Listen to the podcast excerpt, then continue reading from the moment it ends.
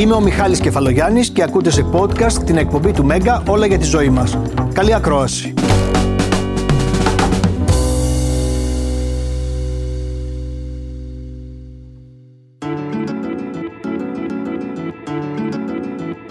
Ακούω όλο και περισσότερους ανθρώπους να λένε ότι θέλουν την ψυχική τους ηρεμία. Η αλήθεια είναι ότι είναι μια ουδέτερη και περίεργη έννοια, αλλά τόσο ουσιαστική στη ζωή μας, η οποία φαίνεται ότι την καθορίζει. Είναι προσωπική επιλογή να έχει ο καθένας την ηρεμία του και μπορεί να την κερδίσει, όπως θα δούμε στη σημερινή εκπομπή. Όμως υπάρχουν πολλά πράγματα που πρέπει να κάνει γι' αυτό.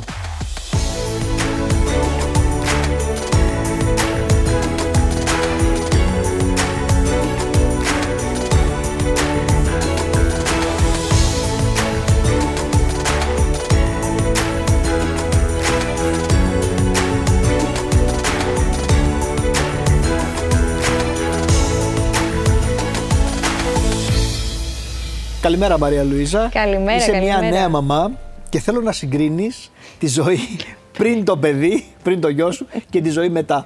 Σε σχέση με την ψυχική ηρεμία βέβαια που συζητάμε σήμερα. Είναι πιο πολύ, δηλαδή εγώ εκεί που ένιωσα την, ε, τη διαφορά και δεν το περίμενα ότι θα είναι τόσο δύσκολο ήταν αυτό το κομμάτι της αϊπνίας που πραγματικά όταν δεν κοιμάσαι καλά ε, μετά τα, τα νεύρα σου είναι κρόσια στην κυριολεξία και όλα πια- το, το τόσο μπορείς να το κάνεις τόσο. Ναι, πάντως η αϊπνία και ο κακός ύπνος, η κακή ποιότητα ύπνου είναι ένα σημείο Πολύ που σημαντικό. πυροδοτεί την, ε, τα νεύρα και δεν έχει ηρεμία. Οπότε τα τελευταία 4,5 χρόνια έχει υπάρχει μια διαταραχή.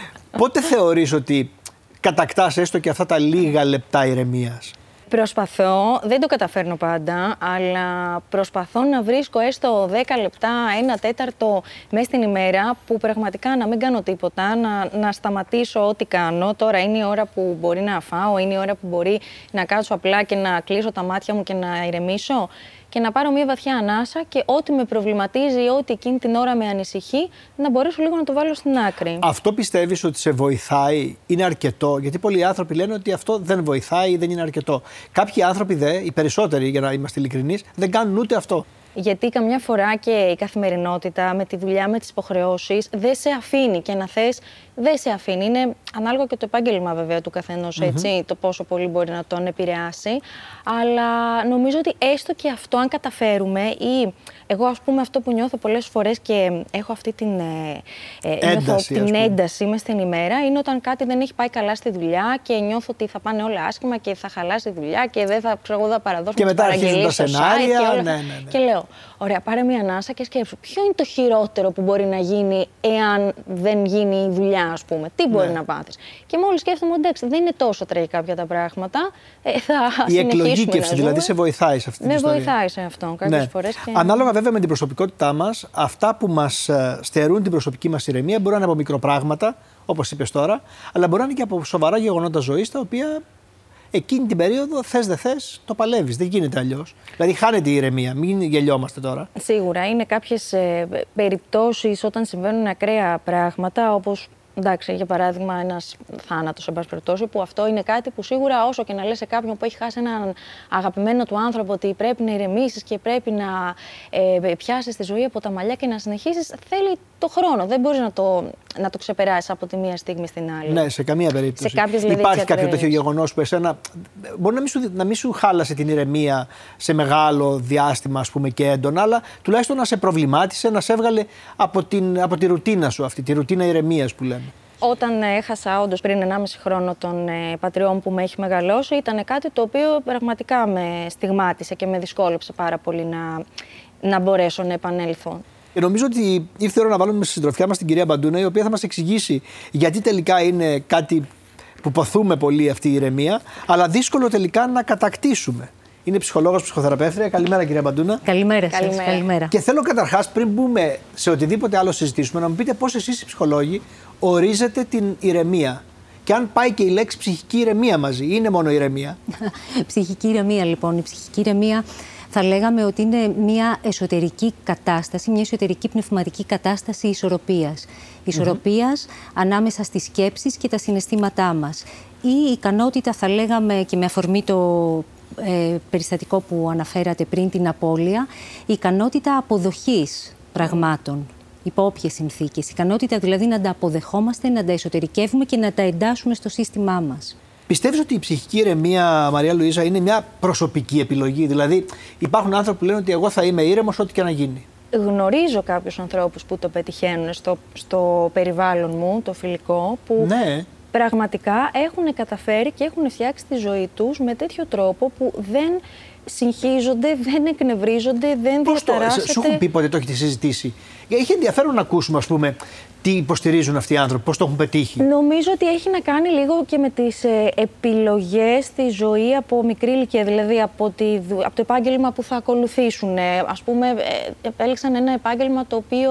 Δεν έχει α, άγχος πολύ, Δεν ας έχει, όχι, απα- όχι συγκεκριμένα αυτό. Τους δίνει, ας πούμε, τις οικονομικές απολαβές που θέλουν ή το ωράριο που θέλουν ή τους γεμίζει οτιδήποτε. Έχουν ένα σύντροφο ή μία σύντροφο που είναι αυτό το οποίο ψάχναν και αυτό το οποίο θέλανε. Ε, βάζουν ένα πρόγραμμα και κάποια όρια στη ζωή και σε ό,τι κάνουν. Και εγώ το θεωρώ, θα ήθελα πάρα πολύ να. να Τυχεροί είναι άνθρωποι έτσι. είναι αυτοί πάντως. Δηλαδή, τώρα ξέρεις και εσύ, αυτή, τη- και εσύ στη δουλειά που κάνεις και αυτή τη δουλειά της τηλεόρασης είναι και μια δουλειά που δεν σε αφήνει και πολύ. Έχεις μια ένταση. Εγώ ας πάντως να πούμε. σου πω κάτι. Έχω μια ηρεμία. Εσύ έχεις ηρεμία, η αλήθεια είναι. Ναι, εντάξει. Η αλήθεια είναι. Πέτυχα τώρα και τον άνθρωπο. δεν ξέρω αν πέτυχες τον άνθρωπο. Αλλά γενικά εγώ- στον χώρο υπάρχει μια τρέλα. Αλλά εγώ δεν είμαι χαρακτηριστικό παράδειγμα ανθρώπου της τηλεόρασης. Η αλήθεια είναι. Είναι χαρακτηριστικό της προσωπικότητας η ηρεμία. Δηλαδή, εμένα η προσωπικότητά μου μπορεί να είναι έτσι, να είμαι ένας άνθρωπος που είμαι ήρεμος και να μην μπορεί να μου διαταράξει τίποτα την ηρεμία. Ε, Εξαρτάται από τα γεγονότα πάντα και βεβαίως συνδέεται με την προσωπικότητα και τα παιδικά χρόνια. Γενικώς με αυτό που λέμε φροντίδα εαυτού.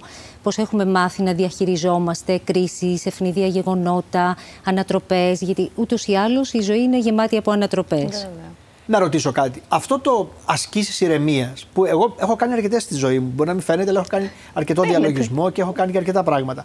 Αυτά μπορεί να τα είχα κάνει παλιότερα. Φαίνεται ότι κάτι σε μαθαίνουν, το κρατάς αυτό και το συνεχίζεις; Το κρατάς, είναι αποσκευή, είναι δεξιότητες, τις οποίες τις αποκτάμε στη διάρκεια της ζωής μας και τις ενεργοποιούμε όταν προκύπτει αυτή η ανάγκη. Ναι. Έτσι, λίγο αυτόματα. Αυτόματα, αυτό είναι πολύ ενδιαφέρον.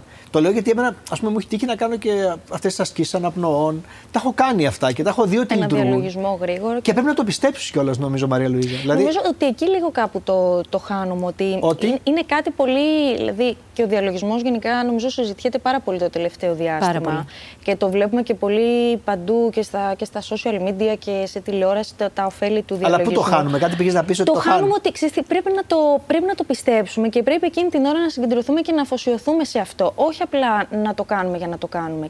Λοιπόν, η ψυχική μου ηρεμία, κεφαλογιάννης Κατοπαύλα, δοκιμάζεται καθημερινά, καταβάλω προσπάθεια για να, την, κα- για να την κατακτήσω, διαταράσσεται και από τα πιο μικρά πράγματα, αποτελεί άπιαστο όνειρο. Η δική μου και ήταν ειλικρινής απάντηση είναι ότι καταβάλω προσπάθεια για να την κατακτήσω, δηλαδή δεν είναι κάτι το οποίο είναι εύκολο στην καθημερινότητα. Αλλά η δημοφιλέστερη και με μεγάλη διαφορά, κυρία Μπαντούνα, μου έκανε μεγάλη εντύπωση, Με το γάμο. είναι ότι δοκιμάζεται καθημερινά. Είναι πολύ. Δηλαδή, πάρα πολλοί κόσμος θεωρεί ότι ακόμα και η καθημερινότητά του είναι τον, α- τον τρελαίνει, τον αγχώνει πολύ. Τον ας πούμε. εξαντλεί. Τον εξαντλεί. Τον εξαντλεί. Δεν είναι αλήθεια αυτό. Όντως δεν είναι μια καθημερινότητα που σε εξαντλεί γενικά. Έτσι όπως Είναι, είναι. Υπάρχουν τέτοιες περίοδοι στη ζωή μας που είναι πολύ πιο έντονο, είναι ο αγχογόνα, πιεστικά γεγονότα, αλλά και μια καθημερινότητα μπορεί να είναι πάρα πολύ δύσκολη. Άνθρωποι του περιβάλλοντός μας. η Να πούμε κίνηση. παραδείγματα, γιατί έχει ενδιαφέρον να καταλάβουμε όλοι αν είμαστε μέσα σε αυτό και από, την, από το τρέξιμο και από την πίεση δεν το αντιλαμβανόμαστε ότι είμαστε μέσα σε αυτό το ρυθμό Ακριβώς. ζωής. Ακόμα και η ανατροπή σε ένα προγραμματισμένο ραντεβού με ένα γιατρό. Με Που έναν- ακού- που φαίνεται είναι απλό. Ακριβώς απλό. Σε κάποιον πραγματικά μπορεί να χαλάσει το ρυθμό του, να τον αναστατώσει, αλλά είναι συνολικά ο ρυθμός του έτσι. Δηλαδή θέλω να πω ότι είναι σε μια τέτοια κατάσταση συνολικότερα ένας άνθρωπος που ένα απλό ραντεβού ή αναβολή ενός ραντεβού ή ενός γεγονότος, ας πούμε μια απεργία στα μέσα. Ναι, Ακόμα και αυτό. που είναι απλό. Που είναι απλό και πάρα πολύ συνηθισμένο στη χώρα μας, μπορεί να γίνει αφορμή να του ανατρέψει το ρυθμό της ημερα Να του χαλάσει τη διάθεση και αυτό να δηλητηριάσει και το υπόλοιπο Όλη της τη μέρα. ημέρας του. Και... Ναι, αυτό πάντως συμβαίνει, το όχι έχεις μόνο. ακούσει φαντάζομαι. Που το λένε οι Ε, άνθρωποι. Μου συμβαίνει εμένα αυτό. Ναι. Απλά το έχω ακούσει. Δηλαδή; Η αλήθεια είναι και εγώ πολλές φορές είναι κάποιες μέρες που μπορεί να πέσουν πολλά πράγματα μαζί και τα έχω ε, ότι ας πούμε 9 με 11 είσαι εκεί, 12 με.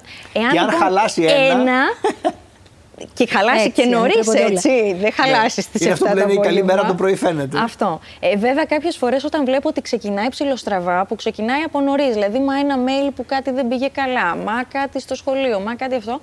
Ε, εκεί έχω μάθει και λέω: Άκου να δεις, σήμερα η μέρα δεν θα είναι καλή. Οπότε αποδέξου το και go with the flow, ας πούμε. Μην, μην Ναι, κάνεις τίποτα. Και μην κάνεις τίποτα. Ναι, Ναι, είναι ναι, κάποιες ναι. μέρες που έχω ακούσει πολλούς ανθρώπους να το λένε ότι δεν είναι η μέρα μου. Ότι δηλαδή ξεκίνησε αυτό στραβά, πήγαν όλα στραβά. Αυτό όμως, αν σε μια καθημερινότητα γίνει κάτι πολύ σύνηθες και επαναλαμβανόμενο, εκεί αρχίζουμε πραγματικά να είμαστε λίγο δυστυχισμένοι, να χρησιμοποιήσω μια ήπια Έτσι. έκφραση. Σωστά. Έτσι, έτσι ακριβώς. Γιατί τελικά εκεί χάνουμε το μέτρο και χάνουμε και την αξιολόγηση. Οπότε αθρηστικά μικρά γεγονότα που υπό άλλες συνθήκες θα ήταν αδιάφορα, φαντάζουν τεράστια. Και σιγά σιγά ο άνθρωπος γίνεται δυστυχισμένος, φοβικός, ε, ε, μίζερος. είναι αυτά τα μικροπράγματα στα οποία δίνουμε τόσο μεγάλη σημασία, γι' αυτό δεν είμαστε ήρεμοι. Ακριβώς, τα διωγγώνουμε. Τα Η- μικροπράγματα. Είναι αυτό που είπατε. Είναι η επένδυση της δικής μας σκέψης αυτό και όχι το γεγονός αυτό καθεαυτό.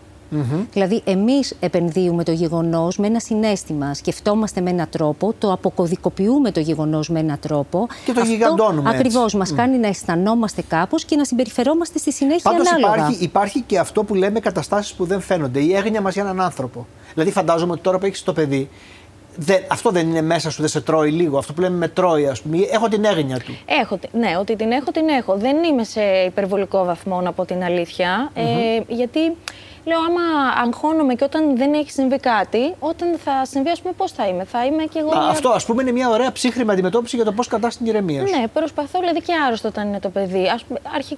Δεν παθαίνω ένα αμόκ. ε, Πανικό; «Πω, Είναι πανικός, άρρωστο αυτό, τι κάνουμε. Τα βάζουμε σε ένα πρόγραμμα, τι θα κάνουν. Ξέρω, πλέον τα τεστ, τα COVID, το 91, τα πάντα όλα θα κάνεις το πρόγραμμα, να δεις τι έχει, θα το αντιμετωπίσεις. Ε, οπότε κάπως λίγο λέω, θα αγχωθείς όταν είναι να αγχωθεί. Άμα είναι να αγχωνόμαστε και χωρίς να υπάρχει Θέλω πρόβλημα. λίγο να μου πείτε κάποια πράγματα γι' αυτό, για, για, για αυτή την κρυφή αγωνία που έχουμε όλοι, για κάποιο δικό μας, όποιος κι αν είναι.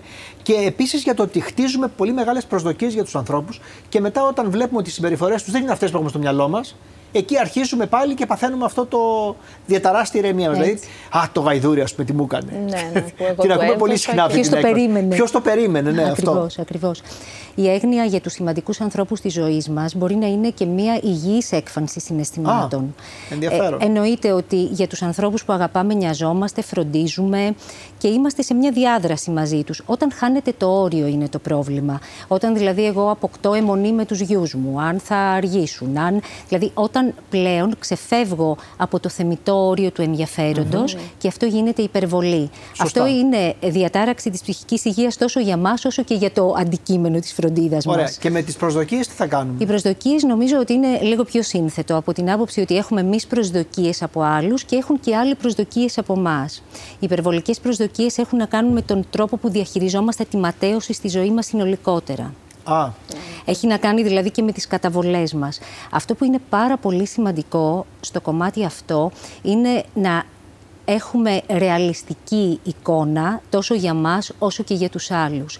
Και όταν ματαιωνόμαστε από τους άλλους, να μην προσπαθούμε να τους αλλάξουμε, γιατί αυτό δεν μπορεί να συμβεί, αλλά να αλλάξουμε εμείς. Εμείς να διαχειριστούμε τα μηνύματα και τις συμπεριφορές των άλλων. Έχει να κάνει περισσότερο με εμάς και πρέπει να επικεντρωνόμαστε στο δικό μας τρόπο διαχείρισης. Α, Και Στον όχι- τρόπο διαχείρισης, όχι στο να αλλάξουμε εμείς σαν άνθρωποι. όχι, στον τρόπο που θα διαχειριστούμε. διαχείριση. Ακριβώς. Έχεις δει, ε, Μαρία Λουίζα, ε, να αλλάζει και το σώμα σου και. Δηλαδή, όταν δεν είσαι ήρεμη, να αλλάζουν όλα; Ε, όταν δεν ήμουν την άλλη φορά που με είχες φιλοξενήσει που λέγαμε για τα φουσκώματα και Ναι, τα για το- πρεξίματα, ναι. για το- αρχίζει αμέσως Είναι το, αυτό το, η ευαισθησία bloating. σου εκεί, το αρχίζει δηλαδή το πρίξιμο. Ε; Υπάρχει λίγο, ναι, ξαφνικά έτσι. Ναι, γιατί μας, μας μιλάει Εμένα και το σώμα προσωπικά πάει. Βέβαια. όταν, έχουμε, όταν δεν είμαστε ήρεμοι και μας δείχνει και τα σημάδια. Μπορεί εκτός από τα σωματικά αυτά συμπτώματα η έλλειψη ψυχικής ηρεμίας να επηρεάσει και την ψυχική μας υγεία; Βεβαίως, είναι άρρηκτα συνδεδεμένα αυτά τα δύο.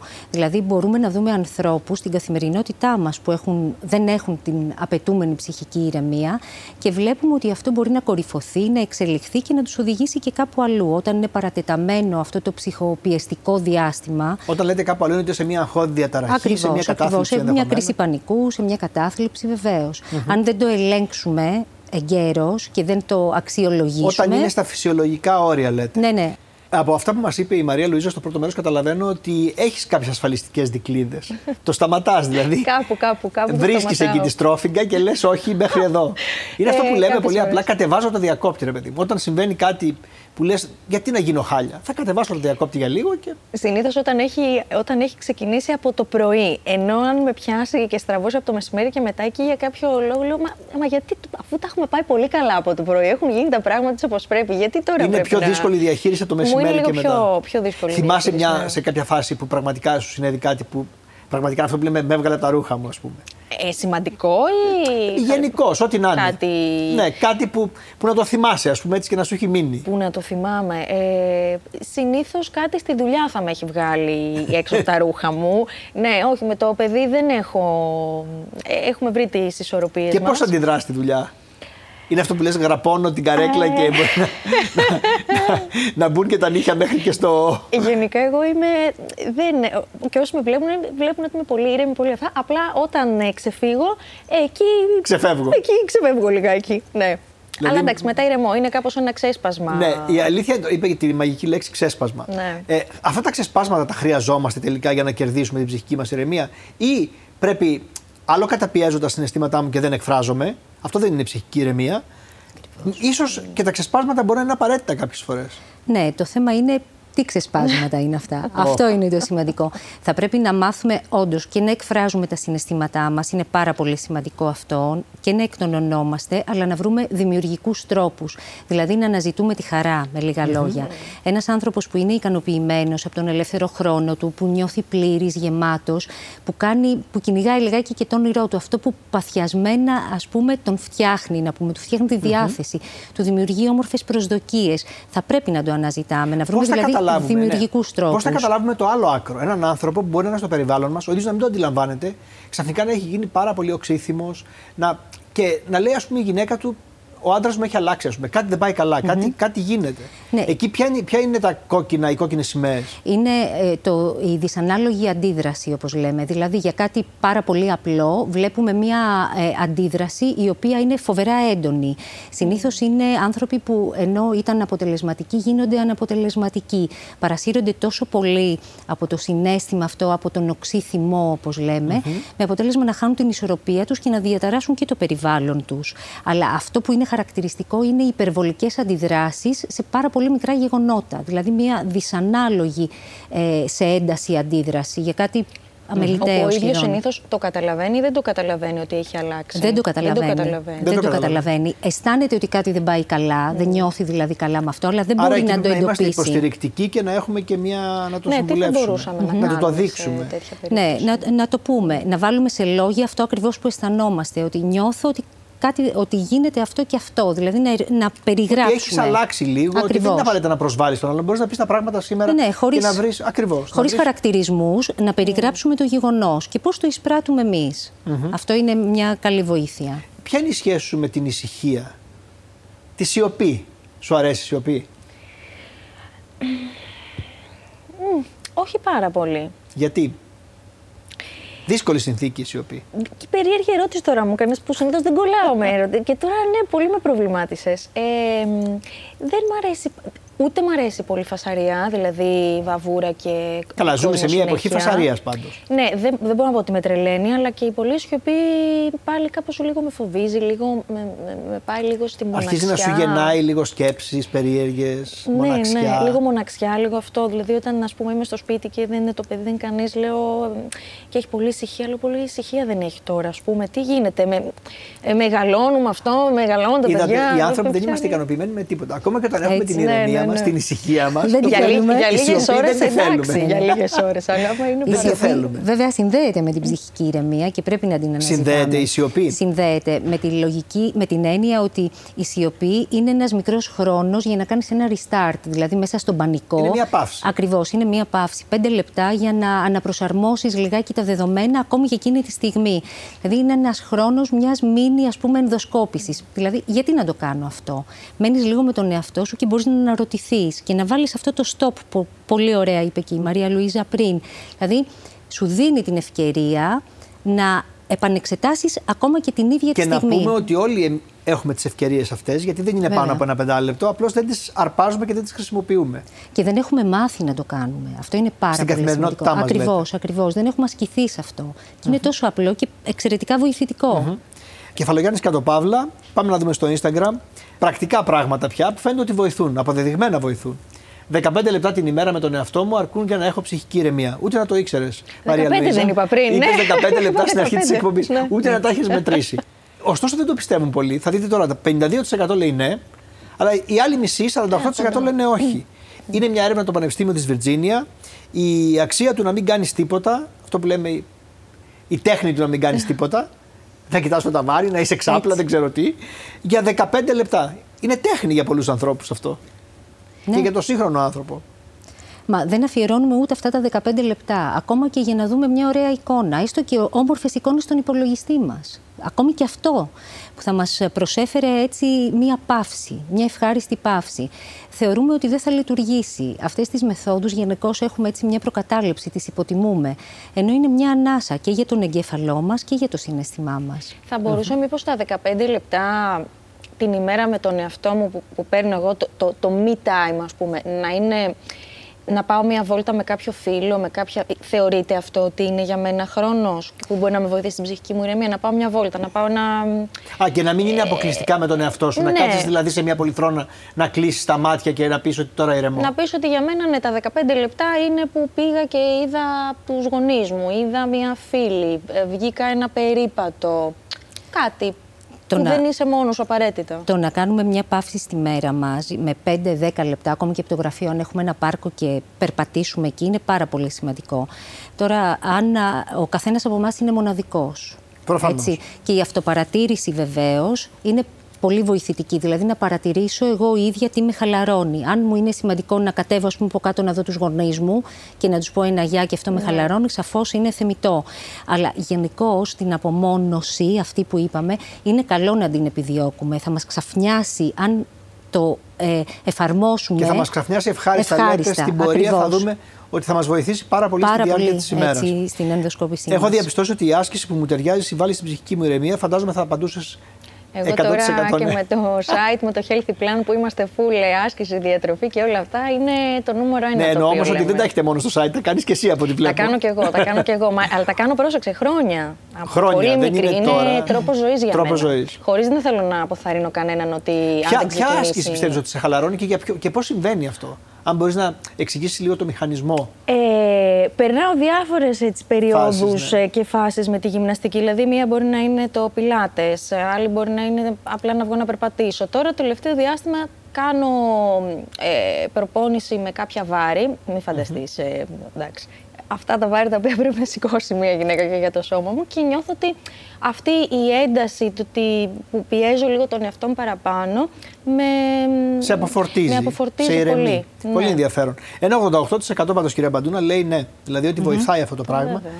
Και υπάρχει, υπάρχουν μελέτες για το ποια άσκηση φαίνεται να είναι η πιο ευεργετική ή όλες ή όποια αρέσει τον καθένα. Γενικώς η άσκηση βοηθάει, γιατί ε, όλες αυτές οι ορμόνες που παράγονται και εσείς θα το ξέρετε καλύτερα κατά τη διάρκεια της άσκησης είναι αναντικατάστατες, δηλαδή μας δημιουργούν μια αίσθηση ευεξίας η οποία είναι μοναδική. Κατά συνέπεια, αυτό συμβάλλει στην ψυχική μας ηρεμία, γιατί νιώθουμε πολύ καλύτερα. Και βεβαίως, γενικώς, οτιδήποτε έχει να κάνει με την ισορροπία στο σώμα μας, μας βοηθάει και στην ψυχική μας ηρεμία. Άρα λέτε ότι και η διατροφή και όλα αυτά Βέβαια. μαζί. Δεν είναι μόνο η άσκηση. Έτσι. Ε, έχω κάνει ασκήσεις αναπνών, ερχόμαστε λίγο σε πιο ειδικά θέματα τώρα, προκειμένου να ηρεμήσω σε μια δύσκολη στιγμή. Όμως αυτό, εμένα με εξέπληξε το ποσοστό, γιατί έχει γίνει ε, στον κόσμο πια συνείδηση ότι αυτό βοηθάει και ένα 73% λέει ότι το έχει δοκιμάσει, ότι το έχει κάνει αυτό, ε, που είναι σημαντικό το να κάνεις ασκήσεις Εγώ είμαι στο αναπνών. Και όχι πραγματικό. πάντως, δεν το έχω δοκιμάσει. Δεν το έχεις δοκιμάσει. ε; Περίεργο, δεν το έχω δοκιμάσει. Περίεργο. Ναι. Αλλά είναι, είναι πραγματικά ευεργετικό. Εγώ το, εγώ το Ναι, κάνω ναι. πολλές φορές. Το πιστεύω ότι είναι Το πολύ κάνω και λίγο πριν ευεργετικό. κοιμηθώ αν έχω άγχος. Το κάνω σε κάθε στιγμή που αναστατώνομαι λίγο. Λέω, Όπα, τώρα θα κάνω ας πούμε 10 αναπνοές. Βαθιές. Κοιλιακές αναπνοές. Έτσι. Λοιπόν, Είναι το πιο άμεσο αγχολητικό διάφορο. και το πιο αποτελεσματικό. Και το πιο Για- φθηνό. Και το έχουμε και πάντα μαζί μας. Ακριβώς. Έτσι. Μπορεί να σε κοιτάνε οι άλλοι λίγο περίεργα βέβαια. Λένε τι κάνει τώρα αυτός που αναπνέει και φυσάει και Έχω φτάσει ξεφυσάει. στις Έτσι. δύο. ανα- Έχει τύχει να κάνω δύο βαθιές αναπνοές, αλλά μέχρι εκεί δεν έχω πάει με σύστημα. Ναι, ο ρυθμός είναι σημαντικός. Είναι σημαντικός ο ρυθμός. Λέτε εσείς για κάποια δευτερόλεπτα. Νομίζω είναι Ναι. η εισπνοή στα 5 και η εκπνοή στα 7. Ναι, ναι. Και πρέπει ναι, να το η εκπνοή κάνεις και πρέπει με να είναι μέθοδο. πάντα, ναι, Πάντα ναι, μεγαλύτερη από την μεγαλύτερης εισπνοή. διάρκειας, Μμμ. έτσι. Ωραία. Και αυτό μπορεί να βοηθήσει. Όταν βάζω πρόγραμμα στη ζωή μου, αισθάνομαι πιο ήρεμος και αυτό μπορεί να βοηθήσει. Ε, σίγουρα. Βέβαια. Είσαι άνθρωπος του προγράμματος, Σίγουρα. το Εγώ ξέρω. Είμαι πάρα πολύ. Πάρα πολύ. του Αυτό προγράμματος. γιατί σε βοηθάει; Δηλαδή είσαι και, σε βοηθάει να σε συνεπεί ένα ραντεβού, σε Ναι, βοηθάει να μην ναι. ξεχάσεις πράγματα και να σε αγχώσουν μετά; Επειδή είναι πολλά τα πράγματα μέσα στην ημέρα που κάνω και διαφορετικές, ε, δηλαδή ε, το να τρέξω το site, να ασχοληθώ με το σπίτι, να, τα social media, τις συνεργασίες το, και κάποια άλλα πράγματα τέλος πάντων που κάνω.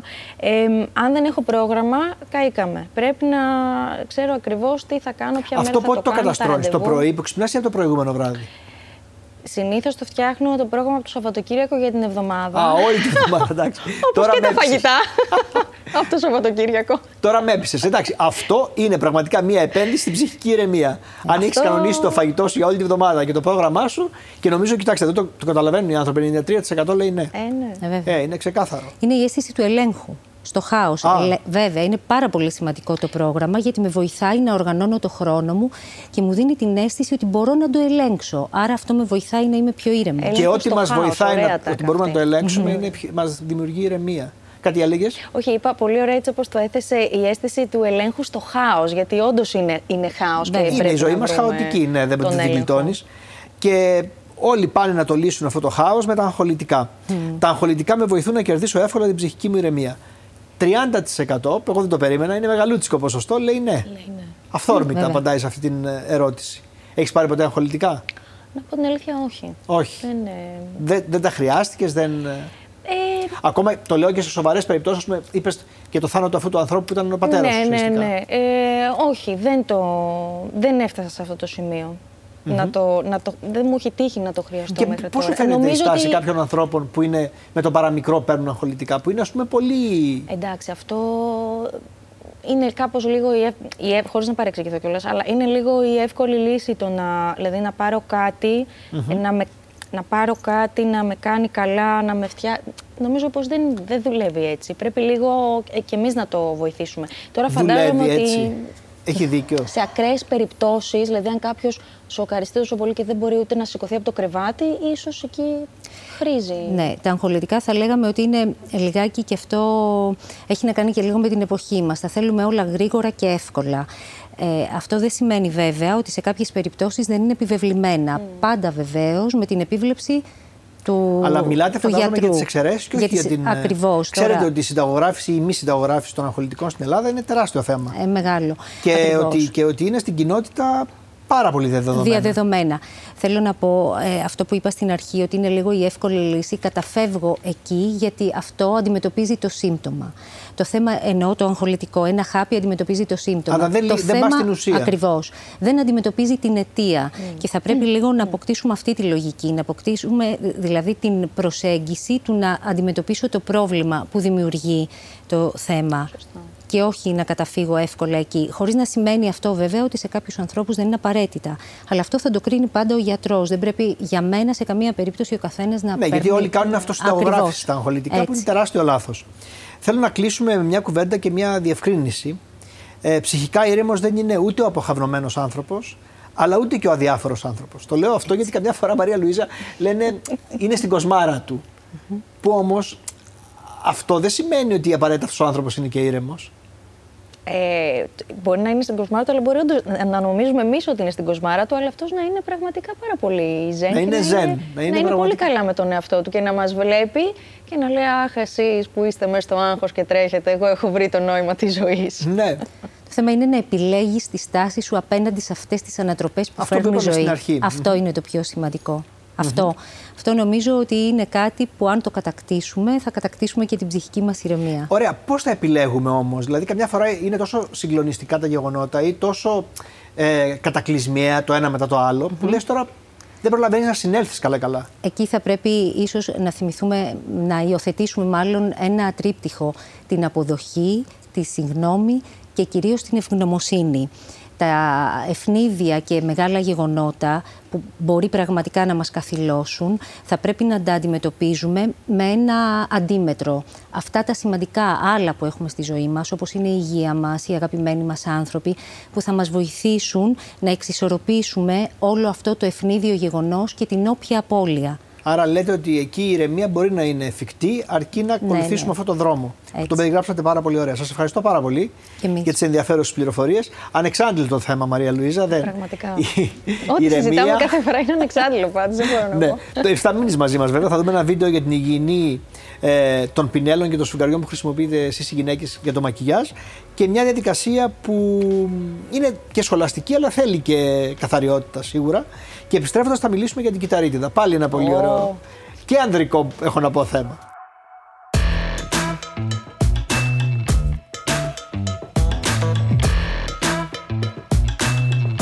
Εάν καθαρίζουμε τα πινέλα μας, θα αποφύγουμε λοιμώξεις, σπυράκια, φλεγμονές, κίστες. Τώρα, όσον αφορά για προσωπική χρήση, μπορούμε να τα πλένουμε ακόμα και κάθε εβδομάδα, μία φορά την εβδομάδα. Με προσοχή όμως, μην έχουμε ενεργή ακμή. Εάν έχουμε ενεργή ακμή, θα πρέπει να πλένονται επιτόπου την ίδια ημέρα με το που κάνουμε τη χρήση τους. Μετά τη χρήση των πινέλων, όταν έρθει η ώρα να τα καθαρίσουμε, με κάθε τη φορά προς τη βρύση, χωρίς να είναι στην ένωση του μεταλλικού με το ξύλινο, δεν βρέχεται εκεί, διότι θα προκαλέσει συστόλη και διαστολή αν περάσει το νερό, ούτε πολύ ζεστό νερό, μέτριο χλιαρό προς κρύο, γιατί η κόλλα θα ανοίξει και θα μας μαδίσει την τρίχα του πινέλου.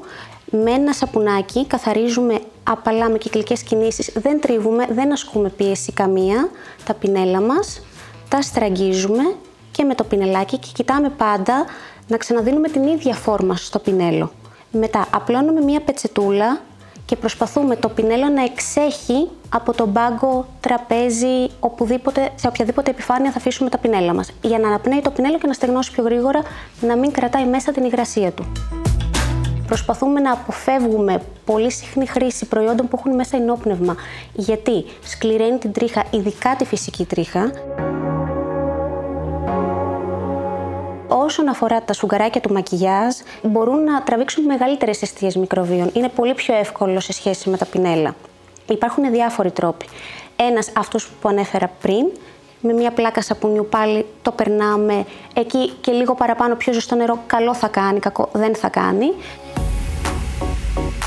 Ένας άλλος τρόπος που θα προτείνω να τα καθαρίσουμε είναι να πάρουμε ένα μπολάκι, να βάλουμε λίγο λάδι μέσα, σαπούνι, νερό και να το βάλουμε για ένα με δύο λεπτά στο φούρνο μικροκυμάτων έτσι ώστε η θερμότητα να βγάλει από το εσωτερικό του σουκαριού προς τα έξω όλα τα υπολείμματα του make-up ή διάφορων κρεμών που έχουμε χρησιμοποιήσει επάνω.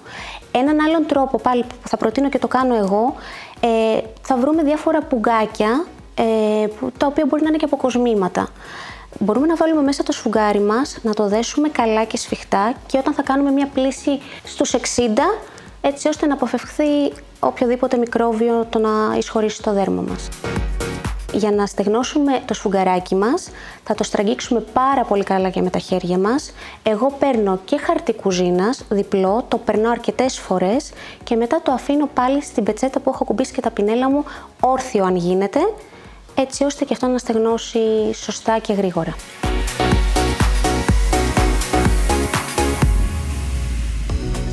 Πάμε τώρα στο θέμα της κυταρίτιδας που κάνει η Μαρία Λουίζα αρκετές γυναίκες, κυρίως. Θα δούμε σήμερα δεν είναι μόνο γυναίκες. Να αισθάνονται άβολα που δεν θα έπρεπε κιόλας ή όχι; Εντάξει, αισθάνεσαι λίγο άβολα, γιατί νομίζω ότι έχει δημιουργηθεί και όλο αυτό το θέμα με την κυταρίτιδα, ότι δεν είναι ωραίο, δεν πρέπει να έχεις. Ε, υποκινείται και λίγο και από τα, από τα social media, από το χώρο γενικά. Ναι, το ερώτημα είναι όμως ότι ας πούμε, μπορεί να είναι μια πολύ αδύνατη και πολύ γραμμωμένη γυναίκα όπως εσύ και μπορεί να έχεις κυταρίτιδα. Ισχύει αυτό βέβαια και πολύ αδύνατη και το έχουμε δει πάρα πολλές φορές και σε μοντέλα του εξωτερικού που είναι πολύ αδύνατες και με φοβερά σώματα και υπάρχει. Αυτό νομίζω ότι είναι και κάτι που έχει να κάνει και με τα. είναι και ορμονικό, και με τα γονίδια, είναι πολλά. Δεν μπορείς πάντα να το Έχουμε την κυρία Λεβέντη που είναι παθολόγος μαζί μας και θα ναι. μας πει αν τελικά είναι γυναικείο ή και ανδρικό θέμα, πού εμφανίζεται η κυταρίτιδα σε άνδρες και πού σε γυναίκες, και αν οι αιτίες είναι εκεί που, τα, εκεί που τις έβαλε η Μαρία Λουίζα, ας πούμε. Ε, είναι κατά βάση γυναικείο θέμα, η αλήθεια είναι. Ε, πολύ σπάνια εμφανίζεται στους άντρες. Έχει Στα να κάνει... ίδια σημεία είναι αυτή η περιοχή. Ε, ουσιαστικά η περιοχή είναι η περιφέρεια, η λουτή, η μυρή και η κοιλιά σε μικρότερο βαθμό έχει να κάνει με τα λιποκύτταρα που υπάρχουν κάτω από το δέρμα και το συνδετικό ιστό που βρίσκεται, που βρίσκεται πάλι εκεί. Ε, Στις γυναίκες είναι μεγαλύτερα τα λιποκύτταρα, μικρότερος συνδετικός ιστός, πιο λεπτός. Οπότε αυτό έχει σαν αποτέλεσμα να δίνεται αυτή η εικόνα του φλοιού πορτοκαλιού. Αυτή η εικόνα του φλοιού πορτοκαλιού που όλοι θέλουν να, να εξαφανιστεί. Να, μην να, εξαφανιστεί. να θέλουν να εξαφανιστεί. Ε, εσύ θα το, αν είχες πρόβλημα, θα, θα έκανες κάτι, θα, δηλαδή αιμονικά θα προσπαθούσες να το εξαφανίσεις. Όχι, όχι αν. Ε, είναι κάποιες περίοδοι στη ζωή μου που κι εγώ έχω. Δηλαδή, εντάξει, το ότι γυμνάζομαι και προσέχω τη διατροφή δεν σημαίνει ότι δεν εμφανίζω και ποτέ. Όντως, έχω παρατηρήσει σε περίοδους που δεν τρώω πολύ καλά, που έχω πολύ στρες, πολύ άγχος, που δεν κοιμάμαι καλά. Και αρχίζω και βλέπω ότι εμφανίζω και εγώ κυταρίτιδα. Δηλαδή, παιδιά, πρέπει να το πούμε. Σωστά. δεν είναι, η ντροπή, ακριβώς. Εντάξει, δεν, δεν έχω πολύ, ναι, αλλά νομίζω ότι έχει να κάνει λίγο και με όλο αυτό το κομμάτι, το πόσο θα εμφανιστεί. Mm-hmm. Αυτή είναι η λάθος πεποίθηση ότι είναι μόνο στους μαχίσταρχου, ας πούμε, στους ανθρώπους με παραπανήσια κιλά. Ναι, αυτό δεν είναι απόλυτο. Mm-hmm. Είναι πιο συχνό φυσικά στους ε, ανθρώπους που έχουν παραπάνω κιλά, που τρέφονται με περισσότερους υδατάνθρακες, δεν πίνουν πολύ νερό, δεν γυμνάζονται.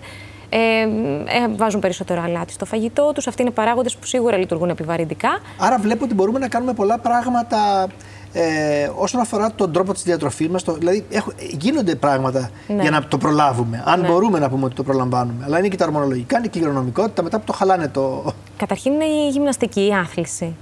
πάρα πολύ ε, στο να περιοριστεί η κυταρίτιδα.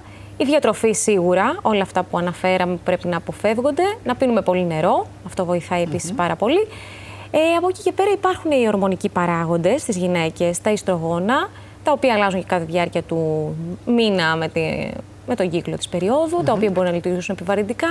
Ε, κατά τη διάρκεια της εγκυμοσύνης επίσης τα ιστρογόνα αυξάνονται, οπότε και αυτό φυσικά γίνεται, υπάρχει μεγάλη κατακράτηση υγρών. Ε, οπότε... Άρα, μοιραία, πρέπει και οι άντρες που το έχουν το πρόβλημα και οι γυναίκες να μάθουν να ζουν με αυτό, γιατί είναι ναι. κάτι το οποίο θα συμβαίνει, ό,τι και να κάνουν. Εγώ αυτό καταλαβαίνω. Εγώ έχω παρατηρήσει πάντως ότι και μέσα από το site που μιλάμε πολύ με, τον κόσμο που κάνει και τα προγράμματα και όλα, ότι εάν ε, μπορεί να έχεις, OK, okay, σίγουρα είπαμε κάποια πράγματα που μπορείς να κάνεις για να μην έχεις, αλλά μπορείς και κάπως να το καταπολεμήσεις. Δηλαδή, υπάρχει τρόπος και με, ε, και με κρέμες που θεωρώ ότι βοηθάνε συμπληρωματικά. Ναι. Η άσκηση, εάν αυξήσεις το νερό, μειώσεις το αλάτι, πραγματικά μπορεί έτσι και για τις γυναίκες που μας βλέπουν να δουν διαφορά με απλά πράγματα. Εννοείται. Είναι απίστευτο πόσο ενημερωμένες είναι όλες οι γυναίκες, ανεξάρτητα από το αν έχουν τελειώσει, ναι. αν έχουν κάνει παθολογία. Ναι, εννοείται. Ε, Έχουμε ψάξει. Δεν είναι το θέμα. Δεν είναι, θέμα ναι, δεν είναι ιατρικό αμυγός θέμα, είναι ένα θέμα γυναικείο κατά βάση. Οπότε... Οπότε όλα αυτά βοηθούν. Τι άλλο βοηθάει, αυτό το μασάζ και όλα αυτά που κάνουν; Το μασάζ, το λεμφικό βοηθάει σίγουρα γιατί αυξάνει την αιματική κυκλοφορία στην περιοχή. Οπότε απομακρύνονται τα επιπλέον ε, υγρά που μπορεί να υπάρχουν. Ε, υπάρχουν κάποιες νέες τεχνολογίες που εφαρμόζουν οι δερματολόγοι κατά βάση. Ε, μεσοθεραπείες, κάποια λέιζερ. Τα οποία και αυτά έχουν αποτέλεσμα φυσικά όταν συνδυάζονται. ναι, κοστίζουν ναι. σίγουρα και κοστίζουν παραπάνω από την ε, σωστή διατροφή και την άσκηση, που είναι πολύ Εγώ να κρατήσω ότι για πρώτη φορά βλέπω ότι δίνεται έμφαση και οι δυο σας στο θέμα της ε, σωστής διατροφής και της άσκησης. Το λέω γιατί προσπαθούμε να λύσουμε το πρόβλημα με τα πάντα κάνοντας διάφορα και πληρώνοντας πολλά ενδεχομένως. Ενώ τελικά μπορούμε να δούμε αποτέλεσμα ε, πληρώνοντας ε, το, το απειροελάχιστο, ας πούμε. Απλά προσέχοντας λίγο τη διατροφή μας και τα λαχανικά μας και τα φρούτα ναι. μας, πίνοντα νερό και πραγματικά. Εγώ εντάξει, δεν είμαι γιατρός, δεν είμαι ειδικός υγείας, αλλά και λόγω της γυμναστικής που κάνω πολλά χρόνια και που προσέχω τη διατροφή και δοκιμάζω πράγματα, βλέπω ότι όντως σε περιόδους που και εγώ πίνω πολύ πράσινο τσάι με διάφορα βότανα, ε, βάζω τις κρέμες μου, τη γυμναστική και όλα αυτά, βλέπω ότι αμέσως. Ναι Βελτιώνεται, ε, βελτιώνεται και αλλάζει. Ναι. Και σε κάποιες Όταν δηλαδή προσέχεις τη διατροφή σου. Βέβαια. Ναι. Μόνο το αλάτι να μειώσει από τα φαγητά. Δηλαδή, αν μπορείτε στο σπίτι να ναι. μαγειρεύετε χωρίς πολύ αλάτι, έχεις κάνει ήδη τη, τη μισή Μεγάλο βήμα. Ε. Ναι. ναι.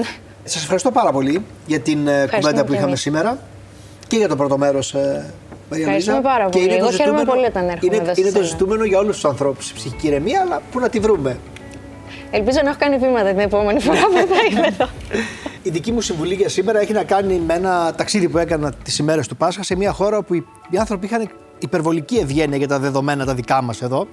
Και η αλήθεια είναι ότι προφανώς μπορείς να βρεις ευγενικούς ανθρώπους σε κάθε τόπο, όπως και εδώ, όπως και εκεί. Αλλά εκεί υπήρχε μια συνολική κουλτούρα ευγένειας. Και μου έκανε εντύπωση και σκεφτόμουν πόσο σημαντικό θα ήταν αν ας πούμε, αυτή την κουλτούρα ευγένειας την δίναμε από πολύ μικρή ηλικία στα παιδιά μας και σε αυτή τη χώρα που ζούμε, που νομίζω η αγένεια λίγο περισσεύει. Ε, αυτό ήθελα να το πω και το είπα. Γεια σας.